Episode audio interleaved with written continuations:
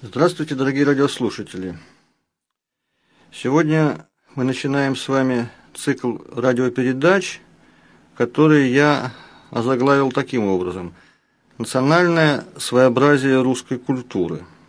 Вот этот цикл, который, я надеюсь, включит в себя не одну, не две передачи, а гораздо больше. Цикл, который ну, озаглавлен словами наверное, все-таки в главном самоочевидно. И тем не менее, в каком-то предварительном пояснении дальнейшие наши передачи нуждаются. Что я имею в виду, говоря о национальном своеобразии русской культуры? Ну, приходится, к сожалению, начинать со слова «культура». Не для того, чтобы дать какое-то очередное из бесчисленных его определений – для того, чтобы как-то ну, минимально, предварительно сориентировать слушателя на предмет того, о чем дальше пойдет речь. Когда я говорю о культуре, я вовсе не предполагаю вести какого-то э, специального разговора о русском искусстве, о русской литературе, философии и так далее. Ну, чтобы, так сказать, не мудрствовать, а все-таки ну, я не знаю, взять быка за рога, чтобы указать сразу на самое главное, наверное, имеет смысл подчеркнуть следующее. Ну вот, культура – это такая реальность, которая осуществляется в истории. Человек в своем бытии, индивидуально-личностном, в своем национальном бытии, в своем бытии, так сказать, общечеловеческом – это всегда так или иначе история. И вот разговор о культуре, и в частности о русской культуре, это разговор, конечно, об истории. Но вот это об истории говорить можно как минимум двояко. Ну, об истории обыкновенно и говорит историческая наука или историческое знание. Ну, история, как, собственно, историография, как историческая наука, это слишком очевидно, берет так называемый событийный или хронологический ряд. Историческое знание так и начиналось погодными записями, ну, скажем, анналы в римской транскрипции или в нашей русской транскрипции леты. Соответственно, летописец. Погодно, то есть полетно, он записывает то, что считает значимым в жизни своего народа, а может быть и чего-то более широкого, чем этническая общность. Такова история. А вот если мы с вами будем дальше говорить о русской культуре, ее своеобразии, то, конечно, это тоже будет разговор о русской истории. Но разговор этот будет не разговором в традиционном смысле исторического знания. В каком именно? Ну, попробую показать, в каком именно, через некоторую метафору. Ну, представим себе историю, скажем, отдельного человека, историю как факт индивидуальной личностный. Тогда история, как знание о происходящих событиях, будет для нас биографией. У каждого человека, так или иначе, есть своя биография. Но можно подойти к человеку, попытавшись узнать, что он такое, и несколько иначе. Можно рассказать биографию, а можно рассказать о человеке с точки зрения того, что он есть кто такой и что такое вот этот человек. Если мы зададимся таким или подобным ему вопросом, вот нам придется говорить о чем-то ну, таком, что определимо через слова, о повадке этого человека, о его обыкновениях, о его внутреннем мире или душе. Вот культурология, то есть то знание, которое соотнесено с культурой, оно ориентировано не на то, что происходит с данным человеком, или с народом, или с какой-то суперэтнической общностью, а на то, что из себя представляет этот человек. Повторю, какие его повадки его, какие его обыкновения, какова его душа или внутренний мир. Если у нас с вами дальше пойдет речь именно о русской культуре, то и буду я говорить о том, что такое русский человек, что такое русский человек, вот как он себя осуществил вот в этой самой истории.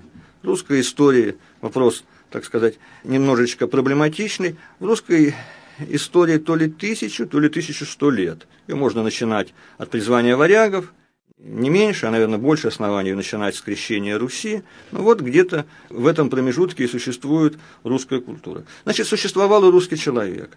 Значит, русский человек – это нечто своеобразное, нечто себя заявившее. Вот тем самым вопрос и переходит в плоскость второго слова, употребленного мной в заглавии нашей передачи, нашего цикла. Национальное своеобразие. Что такое национальное своеобразие русской культуры? То есть русского человека, русского народа. Национальное своеобразие, когда я произношу эти слова, то они у меня самого вызывают ассоциации, ну, не вполне радостные и отрадные. С одной стороны, вполне очевидно и даже более чем очевидно – национальное своеобразие, просто своеобразие есть у любой культуры. Если состоялся данный народ, данная этническая общность, то она состоялась именно в силу своего своеобразия. В конце концов, быть и быть своеобразным – это одно и то же. Если человек, народ ли, лишен всякого своеобразия, то существование его – одна видимость, одна мнимость. Если ты себя ничем и никак не выразил, как вот этот человек и вот этот народ, то тебя в качестве вот этого человека и вот этого народа нет.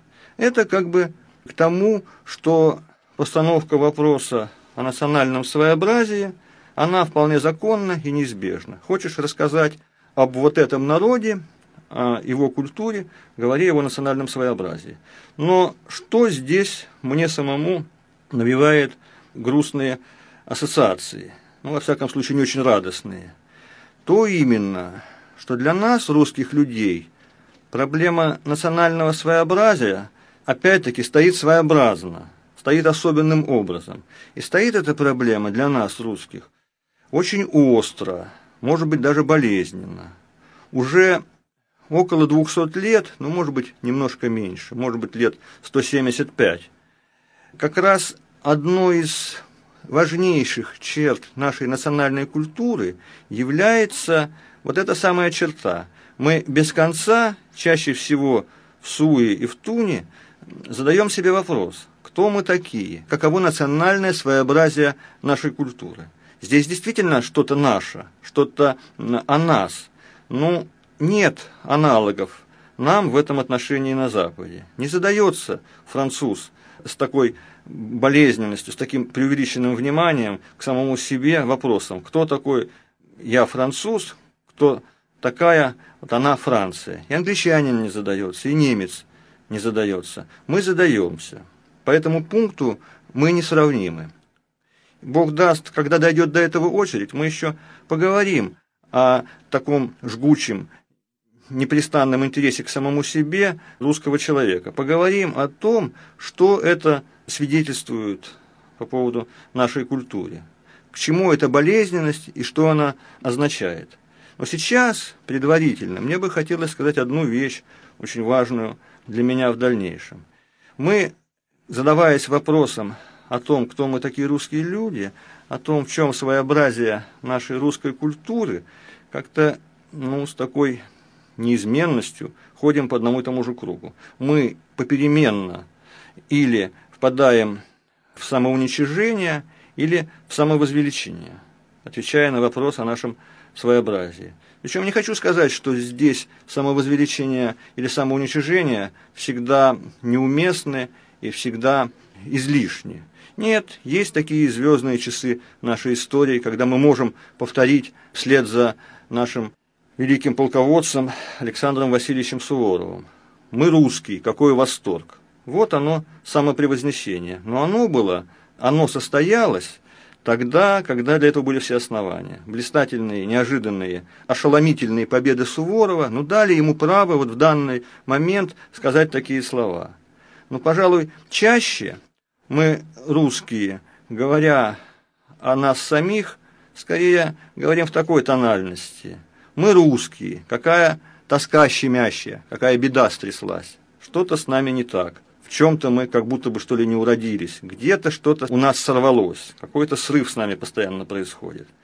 Это присуще нам, это где-то мы сами. последние два столетия, как я сказал.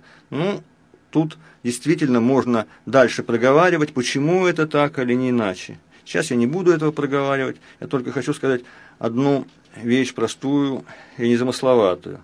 Я постараюсь в дальнейшем, если использовать выражение Бенедикта Спинозы, очень известное, не смеяться, не плакать, а понимать. Формула очень известная, но применить ее, наверное, не так просто. Вот эту непростоту я попытаюсь вменить себе в обязанность и все-таки постараться что-то понять в русском человеке, его внутреннем мире, в его повадке. Ну, понять, конечно, не впервые и не от себя. Есть какая-то наша национальная традиция понимания самих себе. Есть какая-то национальная традиция отсчета русских людей о самих себе. Ну вот, в русле этой традиции мне как-то и хотелось бы дальше пребывать. Будем мы говорить о России, о русском человеке. Но что значит говорить о русском человеке? Русский человек, возраст ему, мы уже говорили, 1100 лет. В известном смысле каждый из нас не вчера под лопухом родился, хотя, может, кто-то и родился. В известном смысле каждому из нас тысячу-1100 лет. Мы должны давать себе отчет о самих себя. И в то же время мы очень разные. Есть такой человек, есть другой. Потом тысячу лет русской истории и русской культуре – это тысячу лет развития, которое ну, нельзя иначе охарактеризовать как некоторая дискретность.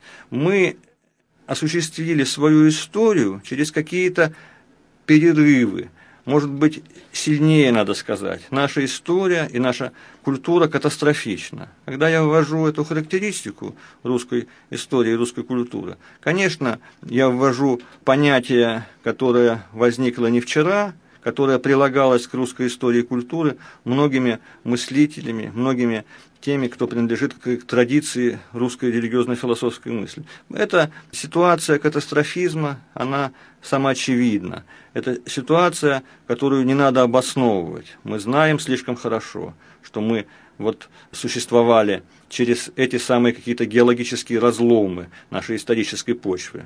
Таким разломом было, скажем, татарское иго, татарское нашествие, ордынское владычество, это первая, может быть, наша национальная катастрофа, и культурная в том числе.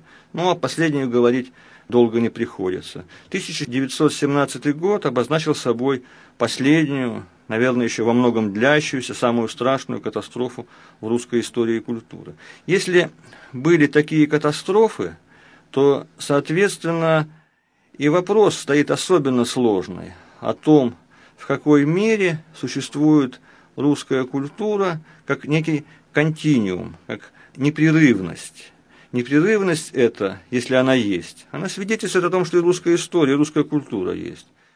И мне бы очень хотелось, чтобы было именно так. В этом я как раз не сомневаюсь. Другое дело, что непрерывность нашей истории и культуры – это непрерывность вопреки и несмотря на несмотря на катастрофы. Катастрофы создавали какие-то разрывы, казалось, что русская история закончится, и на ее месте начнется какая-то другая, но она возобновлялась. Вот это, если говорить предварительно и общо, это как бы факт нашего исторического и культурного бытия. Если этот факт просто фиксировать как-то терминологически. Ну вот, наверное, и надо сказать, опять-таки, в предварительном порядке, что русская культура и русская история – это в известном смысле три истории и три культуры. Потому что Россия, Русь – это вначале Киевская Русь, потом это Московская Русь, и, наконец, это Петербургская Россия. Петербургской Россией, насколько я понимаю, русская история заканчивается. Очень хотелось бы, чтобы она пока закончилась. Русская история и культура после петербургского периода – это скорее уже послекультурное бытие культуры. Это то, что я готов назвать, ну, может быть, самыми такими для меня терпимыми выражениями. Это культурное безвременье понятие культурного безвремения указывает как раз на то, что культура и не есть то культура. Культура – это история, это свершение, историческое время – знак исторического бытия. Если это культура, но культура безвремения, это значит, культура изжила себя или изживает, или пребывает в катастрофе. Тут уже можно подбирать разные слова. Итак, вот киевская, московская Русь, петербургская Россия – это русский человек на протяжении вот этих долгих столетий нашего культурного бытия. Если бы между ними, повторю это немножко, не было бы никакой преемственности и перехода, то было бы три истории и три культуры. Она все-таки одна, наша история и культура, одна, но через и сквозь эти различия. Потом я надеюсь, у меня будет время повнимательнее вглядеться и в Киевскую Русь, и в Московскую Русь, и в Петербургскую Россию, вглядеться и ощутить эти различия и сходства сквозь различия. Ну, это разговор не сегодняшнего дня, не сегодняшней нашей встречи, а сегодня я постараюсь все-таки действительно взять быка за рога и дальше поговорить уже конкретно, предметно, так сказать, о русской культуре, как она состоялась. Причем принцип у меня дальнейшего разговора, пожалуй, будет такой. Вначале я хочу поговорить с вами, дорогие слушатели, поговорить с вами о том, что можно все-таки сказать о русской культуре в целом, что в ней не менялось на протяжении столетий, а если и менялось, то менялось очень незначительно и все-таки резко превалировало постоянство, то, что ученым языком можно обозначить как некий инвариант. Что было инвариантом русской культуры? И здесь я возьму для начала одну для меня очень важную, а в общем-то, я думаю, что не только для меня, важную тему. Вот я возьму тему сейчас «Русская культура и природа» соотнесенность русской культуры и природы очень особая, очень наша. И если я буду говорить дальше об этой соотнесенности, вот я и очень надеюсь, что я буду говорить как бы о самом нашем, что ли, да, о том, что наше лица не общее выражение определяет. Я буду говорить о том, что создает известную дистанцию, может быть, даже в чем-то противопоставленность России и Запада. Ну, когда я говорю России и Запада, я имею в виду не то, что существует Запад некий помимо России, а несколько другое. Есть вообще Запад, а есть русский Запад, так сказать, восточный Запад. Есть как бы в известном смысле два Запада. И вот в этом общем для нас всех, так называемом европейском доме, в этом Западе, мы действительно очень уж особые. Мы очень особые – Хотя здесь под особостью нашей я опять-таки имею в виду не какую-то нашу там избранность или не какие-то наши преимущества, но, наверное, и не наши недостатки. По тому самому принципу. Мы очень особые, хорошо это или плохо, другой вопрос. Вопрос, в котором надо разбираться. Так вот, мы очень особые, в частности, потому что русская культура на протяжении вот этого тысячелетия, русская культура – совсем иначе, чем западная, или существенно иначе, чем западная, была соотнесена с природой. Эту тему я дальше попытаюсь немножко развить. И начну я с вещи достаточно простой. Ну, когда мы обращаемся, скажем, к географической карте, сегодня или вчера, мы видим какие-то пространства, которые мы привыкли обозначать как необозримые. Мы видим многие миллионы квадратных километров нашей России. Сегодня их, увы, где-то 17 миллионов с небольшим квадратных километров. Совсем еще недавно на нашей памяти их было 22 миллиона квадратных километров. Карта подавляет нас, карта будоражит наше воображение и говорит нам, смотрите, как мы велики. И вот здесь как раз мы сталкиваемся с одной из наших долговременных иллюзий по поводу самих себя. Мы говорим, что мы огромная страна. Ну что такое огромная страна? Огромная страна – это страна, в которой очень велика по площади, и надо добавить, очень велика по населению. И вот тут-то мы и попадаем в некоторую ловушку. Тут и состоит некоторый небольшой фокус. На самом деле Русь, Россия – это на протяжении многих столетий за небольшим исключением второй половины петербургского периода. На самом деле Русь-Россия – это страна средних размеров с огромной территорией. С огромной территорией. Если нашу территорию сопоставить с территорией любого другого европейского государства, даже и сегодня, а тем более вчера, мы велики несоизмеримо. Мы велики так, что наши размеры как будто бы отменяют даже такую крупную по европейским масштабам страну, как Францию. Уж тем более они отменяют более чем в два раза меньшую по своей площади Великобританию. Но здесь, опять-таки, повторюсь, иллюзия. Вот обращусь я для начала, ну давайте Киевской Руси. Тоже. Киевская Русь – это не 22 миллиона квадратных километров, это даже и не 17. Киевская Русь еще ей, ой, как далеко до Урала. Она и Волгу-то не перешагнула, если не иметь в виду исключение Верхней Волги. Это все-таки страна, площадь которой относительно невелика. Ну что значит относительно невелика? Невелика по отношению к территории той же самой Руси России в последующие периоды. А если взять Западную Европу, если взять остальной Запад, ну, я возьму его, скажем, к началу XIII века. Почему к началу XIII века? Потому что это так называемое высокое средневековье на Западе. Это цветущая сложность западной культуры. И для Руси этот период может быть политически и не самый благополучный, хотя пока еще ничего страшного не произошло, татарское нашествие впереди. Но культурно мы все-таки в это время, тем не менее, благополучны. И вот наши 2 миллиона квадратных километров и 400-450 тысяч квадратных километров французского королевства, самой большой страны XIII века. Страна, которая больше любой другой более чем заметно. Больше Германии, которая, пожалуй, менее других уступает Франции. 2 миллиона и 400-450 тысяч квадратных километров. Ой, как велика Киевская Русь. Но тут же мы вводим такую коррективу. Франция при 450 тысячах квадратных километров – это страна с населением, ну, оценки тут очень разные.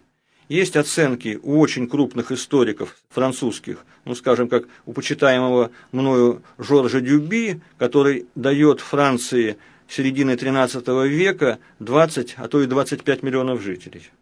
Я совершенно убежден, что Жорж Дюби преувеличил эдак раза в два. Но 12 миллионов жителей приблизительно, может быть, чуть-чуть больше. Маловероятно, но может быть чуть больше – это действительно, скорее всего, исторический факт. На этом фоне наша Киевская Русь – это страна, население которой русские историки тоже оценивали по-разному.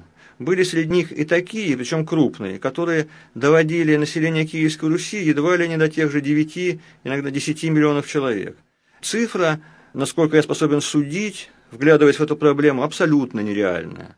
Я не могу себе представить Киевскую Русь страной с населением больше, чем в 3 миллиона человек. Мне кажется, это реальное здравое суждение. Так вот, возьмем Киевская Русь с ее тремя миллионами человек и двумя миллионами квадратных километров, и Францию с ее 12 миллионами и 450 тысячами квадратных километров. Такова статистика.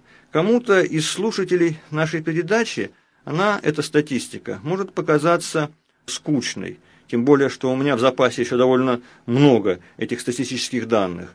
Но давайте все-таки ощутим приведенные мною цифры не сами по себе, а как некоторое свидетельство о русской культуре, и в частности, как свидетельство о том, что такое была природа для русской культуры. А это действительно свидетельство, потому что если Франция имеет плотность населения в XIII веке, которая приближается к 30 человекам на квадратный километр, ну, может быть, 25, то плотность населения Киевской Руси у нас получается где-то в районе полутора человек. Тут нужна некоторая корректива. Русский север заселен несравненно менее, чем русский юг и отчасти русский центр и северо-восток.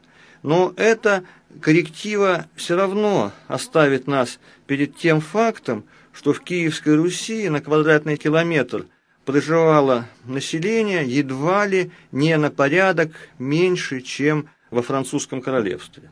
Причем французское королевство действительно по-разному было заселено. Были в ней области и больше, и меньше населенные. Но средняя цифра все равно что-то дает.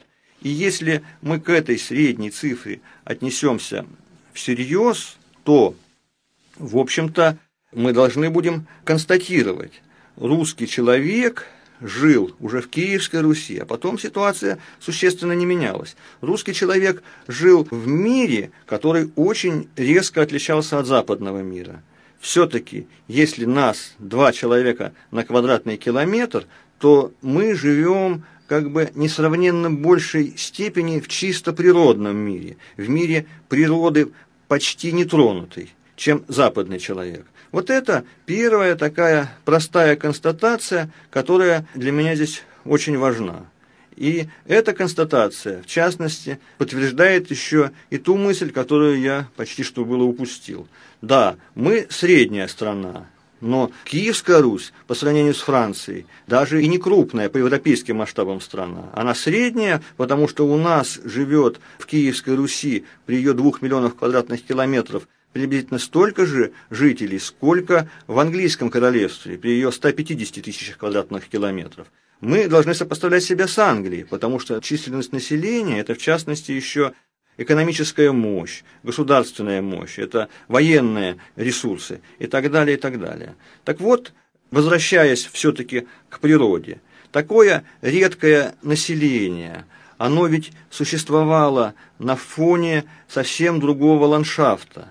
Русский человек был действительно затерян на своих пространствах, а пространства эти были густыми, невероятно мощными и могучими, какими-то титаническими лесами, заросшие. Почему об этом можно говорить? Ну, говорить, конечно, к сожалению, приходится постфактум. Мы сегодня, люди, имеющие опыт соприкосновения, скажем, со среднерусской природой, даже и отдаленно не подозреваем, что такое леса Руси, московской или особенно киевской. Дело не просто ведь в том, что огромные пространства вырублены, что распаханы почти все земли, которые можно было распахать. Дело ведь еще в том, что оставшееся пространство, которое мы сегодня называем лесом, это скорее редколесье, чем, собственно, лес. В русском языке ну, я не могу найти слово, которое бы пояснило ситуацию более точно. Вот во французском, как ни странно, могу. Во французском есть, скажем, два слова. Есть форе, по-английски forest, лес, собственно, лес, а есть буа. Вот буа – это скорее не лес, а заросли. Вот то, что я назвал редколесьем, поросли некоторые. Сегодня русские леса – это скорее поросль. Это что-то остаточное, хочется или не хочется, но тянет за язык сказать выморочное. И пространства, которые вот заросли вот этим первозданным, первобытным лесом, были совсем другие пространства. Это пространство, где населенный пункт был редкостью, где, скажем, города располагались друг по отношению к другу, ну, буквально нередко за многие десятки и даже сотни километров. Ну, если я уже коснулся, скажем, XIII века, то, наверное, можно произвести такое сопоставление с Западом. В XIII веке на Западе стала преобладать такая тенденция. В районах, регионах, провинциях, странах, относительно развитых и густонаселенных, за правило стало то, что города расположены друг относительно друга таким образом, что со стен одного города можно разглядеть стены другого города. Но если не разглядишь, то тогда не поленись, заберись на башню городской ратуши или на звонницу. И там ты уже увидишь не только один соседний город, а несколько соседних городов.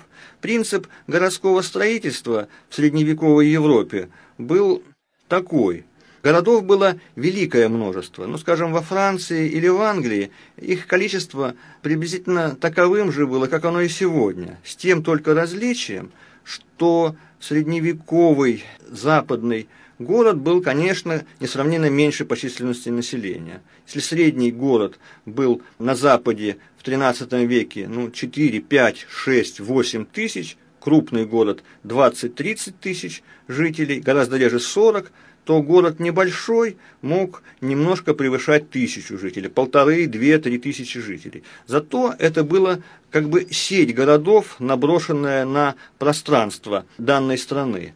И города эти, в частности, какую роль играли? Они, так сказать, обслуживали сельскую местность. Таким образом, что если крестьянин выезжает из своей деревеньки за утро, то он должен успеть доехать до ближайшего города-городка, где находится рынок, сторговать там свою пшеницу или свой скот, или что там еще, и все-таки успеть вернуться в свою деревеньку. Такой вот ситуацию мы наблюдаем на Западе. Если мы обратимся к нашей стране, ну, в данном случае, конечно, Киевской Руси, мы действительно увидим картину поразительную. От одного города до другого ехать надо было многие дни часто, едва ли не недели. Ну, примеры здесь можно приводить очень многие. Я возьму так, на выбор, что называется. Возьму наш господин Великий Новгород. Новгородская республика, как мы иногда говорим, совершенно не точно. Думаю, что лучше говорить Новгородская земля. Слово «республика» не очень приложимо к нашей истории. Она слишком подгоняет нас под чужой опыт. Тут мы слишком, если так можно выразиться, самобытны, чтобы именоваться республикой. Так вот, вы смотрите на карту средневековой Руси, вы смотрите на карту Руси предмонгольской и видите вот эту непомерную громадность новгородской земли. Но задайтесь вопросом, какие города существовали в новгородской земле вот накануне монгольского нашествия? Псков я выведу за скобки, потому что он уже де-факто отделился или вот-вот отделится. А другие города в новгородской земле – ну, тут особенно не разгуляешься. Ну, наверное, Старая Руса. Ну, наверное, уже фактически пограничный со Смоленской и Владимирской Русью Торжок. Дальше, дальше, вообще-то сложно, сложно. Дальше речь надо вести о селах, о погостах. Ну, может быть, еще какое-то из этих поселений можно отнести к городу. А если пойти на север от Новгорода, туда, где сегодня располагается Карелия, Архангельская область, Коми республика, большая часть Вологодской области. Но там все, там никаких городов нет. Это действительно местность сельская.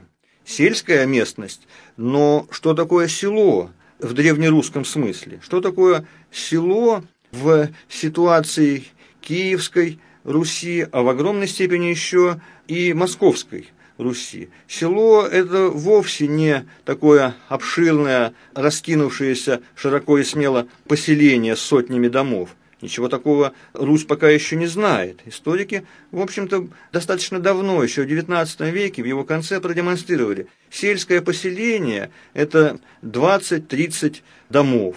Если их 20-30, то тут тебе и ярмарка, иногда господская усадьба, тут тебе храм – погост, приход и так далее. А вот деревенька, деревенька – это что-то совсем уже исчезающее маленькое. Деревенька может состоять из двух, трех, пяти, семи домов. Семь домов – это уже довольно крупная деревня. Ну, давайте накинем на каждый дом 5-7 обитателей. И мы получим, в общем-то, размеры поселений, ну, не знаю, как это обозначить, более чем скромные. Если вот так жил русский человек на протяжении столетий, не зная, что такое город, а большинство русских людей просто в них никогда не бывали и видом их не видывали. Если вот так жил русский человек, то вот здесь и приходится повторять. Нас действительно как бы объяла природа. Мы были в ней утоплены, поглощены и в огромной степени растворены в природе. На Западе ситуация очень рано начала меняться. Когда-то она была сходной с Русью. Когда пришли из-за Рейна и Дуная германские варвары и сократили население Западной Европы в несколько раз, когда плодородные почвы заросли, опять-таки, первоначально грандиозными лесами, города почти исчезли. Да, это было такое редкие поселения и редкие города. В XIII веке, в XIII веке человеческое присутствие было очень внятно обозначено на пространствах сколько-нибудь заселенных. Не только города можно было увидеть, вот скажем, со стен одного на стены другого, о чем я только что говорил. Ну, я вам еще, наверное, сошлюсь сказать, на свой опыт – пребывания ну, на севере Франции, скажем. Местность там слегка всхолмленная. Момент для меня важный. Вот я стою на одном из холмов. Стою около местного небольшого храмика, такой готической простенькой церкви, и смотрю окрест себя, так, на все четыре стороны. Что я вижу? Я вижу, в каждой из четырех сторон виднеется вдалеке тоже небольшой готический храм. И я-то знаю, что эти храмы здесь стоят многие столетия. Я не хочу сказать, что в XIII веке здесь стоял тот же самый храм, но на этом месте он стоял, это я уже знаю. И стояло еще там поблизости шато, замок какого-нибудь французского сеньора, крупного или мелкого. И вот можно было стоящий у одного замка или одного храма, видеть другой. Это внятное человеческое присутствие. Потом существовало то, что потом исчезнет. Ну, вот эти бесконечные мельницы, которые тоже определяли ландшафт Северной Франции. Да, это человек, культура, это его запечатленность, это преобразованная природа, которая соотнесена с природой в собственном смысле. Так будем говорить на равных. Культура накладывает свою печать на природу, делает природу преобразованной, присуществленной, то есть делает природу культурой. Это заявлено уже в средние века, высокое средневековое. Во Франции так заявлено человеческое присутствие, в Нидерландах, в Северной Италии, в Прирейнской Германии и ряде других районов. Все это очень далеко от нашего национального опыта, от нашего национального бытия. Мы живем в пространствах этих лесов, редких пашин. Зима – особое время, особое состояние. Зима, мы привыкли судить о зиме как преимущественной паре, скажем, для путешествий, потому что летом тем более осенью, дожди, накатанные, наезженные дороги или протоптанные тропы, они размокают, там немыслимая грязь, передвигаться очень трудно, можно по рекам. А вот как передвигаться сухопутно? Конечно, когда подморозит. И тут читаешь иногда сведения, которые будоражат воображение.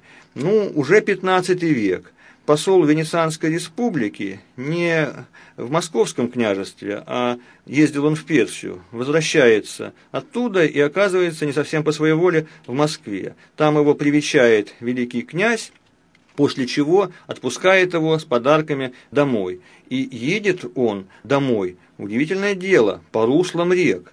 Оказывается, и по дорогам-то не проедешь. Этот снежище так завалит, что просто передвижение станет невозможным или почти невозможным. Вот ситуация, повторюсь, еще 15 века.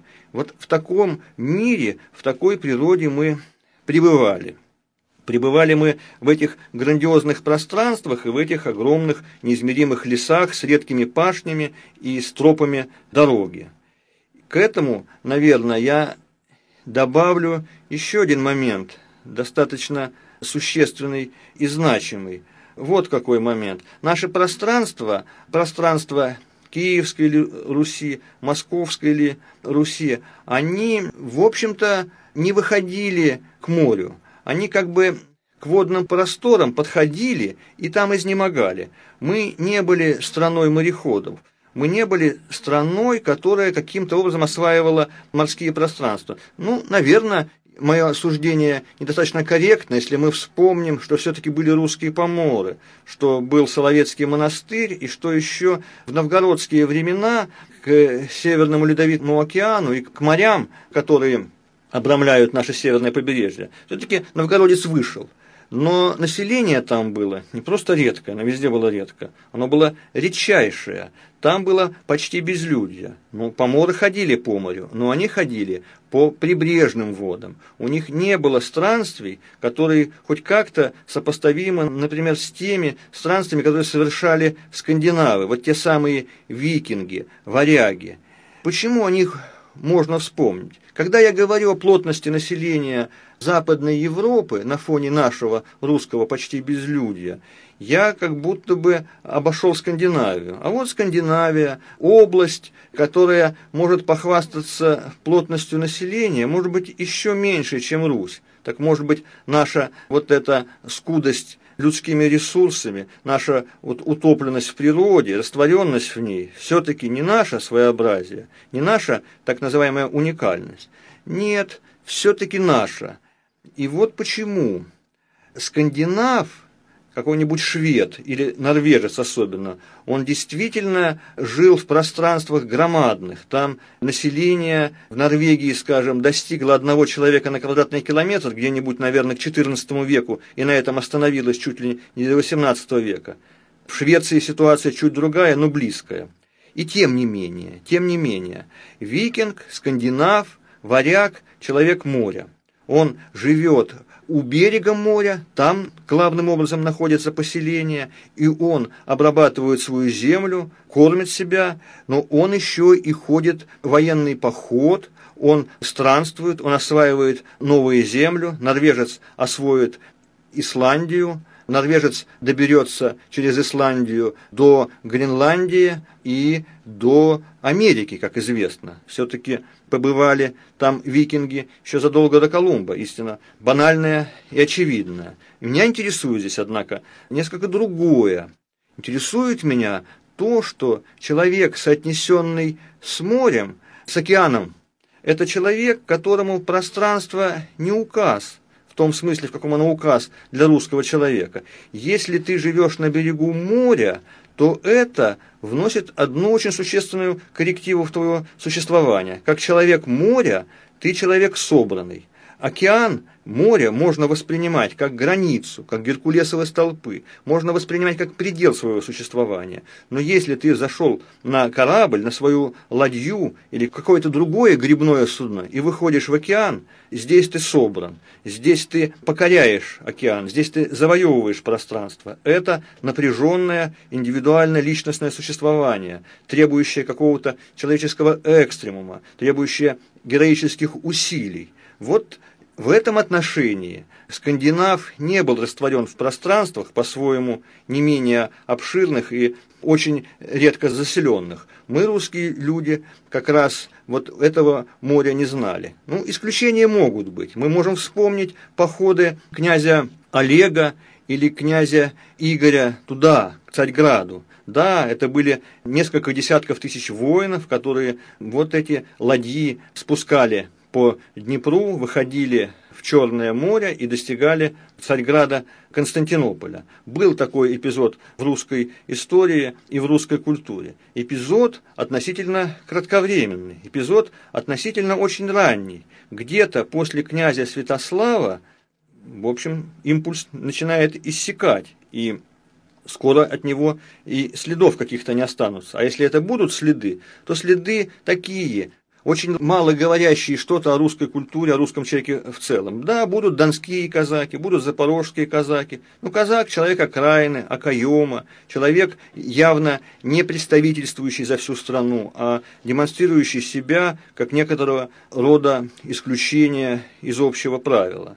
Мы не народ моря, мы народ сухопутный, мы народ вот земли, русской земли, матери сырой земли народ, который живет вот на этих своих пространствах, в этих самых своих крошечных городах. Вот если вернуться к городам, города очень невелики, поразительно маленькие, ну да, все средневековые города в своей массе, во всяком случае, очень невелики.